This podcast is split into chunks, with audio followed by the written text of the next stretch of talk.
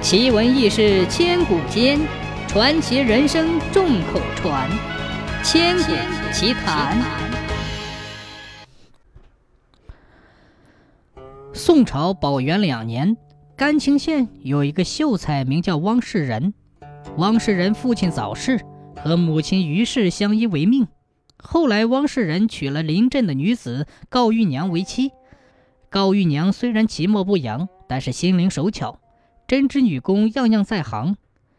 高玉娘嫁到汪家之后，每日纺纱织布，以此贴补家用。汪世仁见别人经商致富，自己也想尝试。妻子拿出自己的嫁妆，到典当铺换来十两银子，给丈夫做本钱。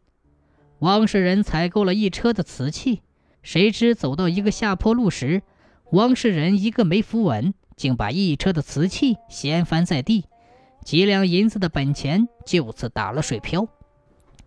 过了几天，汪世仁又采购了一些面粉，到集市上出售。等汪世仁刚摆好摊子，从城外来了一队官兵，骑着高头大马。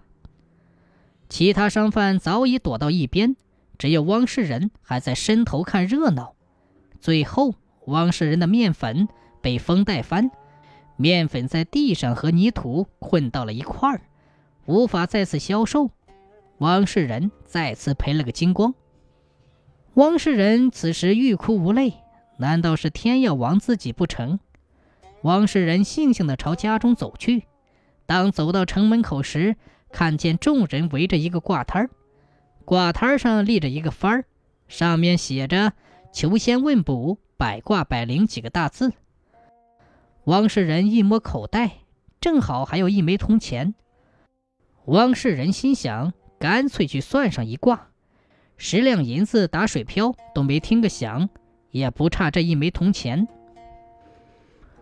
汪世仁递上一枚铜钱，老道摇出一根签，签上写着：“瓦片也有翻身日，东风亦有转南时。”那老道仔细看了汪世仁的面相，说。恭喜恭喜，你好运将近。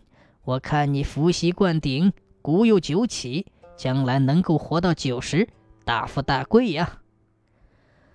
汪世仁听罢之后大喜，一扫之前的阴霾，迈着大步回到家中。汪世仁将自己经商失败以及算卦的事情对妻子讲述了一番。高玉娘非但没有埋怨丈夫，还好心宽慰汪世仁说。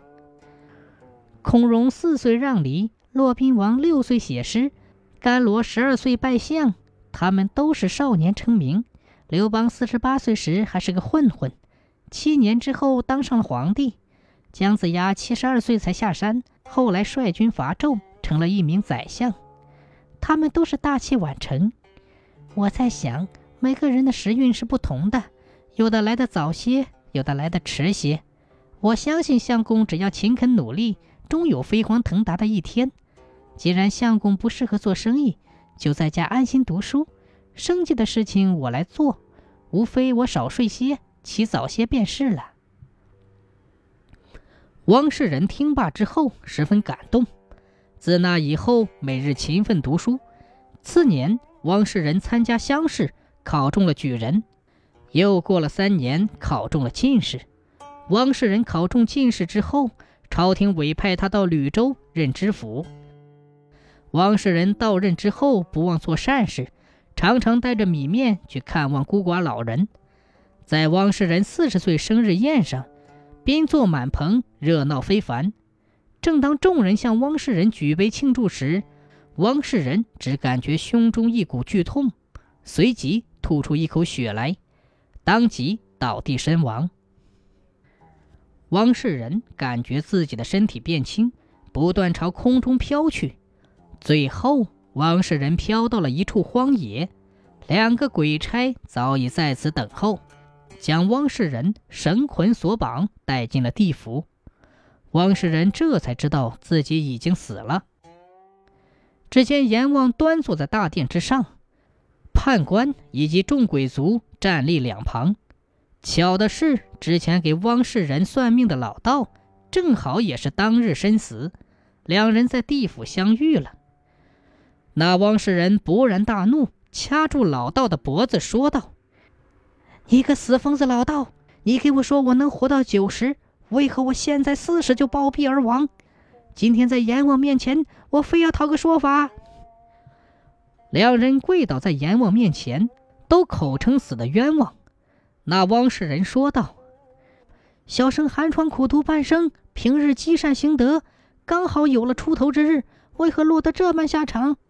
还有这老道给我说我能活到九十，如今我四十就死了，分明是他妖言惑众，请阎王老爷严惩。”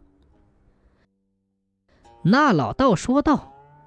贫道皆是按卦书面相所解，并无半点掺假，请阎王老爷明断。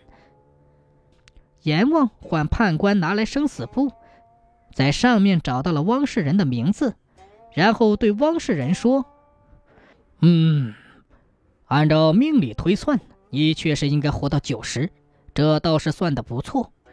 不过人有可延之寿，亦有可折之寿。”只因你做事有损阴德之事，故而折寿五十载。你死在了今日，纯粹是咎由自取。”汪世仁说道，“小生勤勤恳恳，常做善事，不曾记得作何亏心之事，还请阎王老爷明示，如此小生方可心服口服。”阎王将生死簿递给判官，说道：“嗯，念与他听。”那判官接过生死簿，一一念来。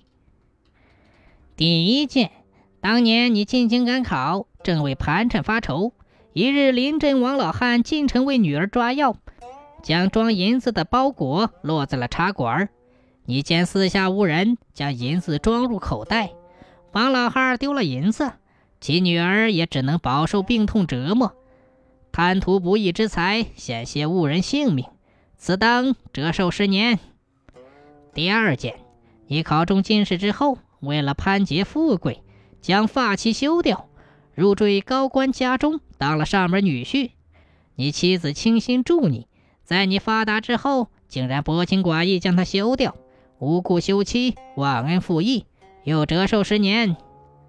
第三件，你为了隐瞒自己的出身，对外扬言自幼父母双亡。后来你母亲进京寻你，你非但不认，还将你母亲棒打街头，忤逆不孝，又折寿十年。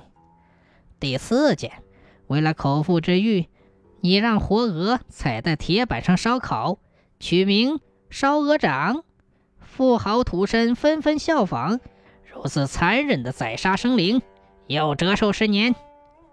第五件，在你任知府期间。克扣朝廷赈灾款数十万，老百姓怨声载道。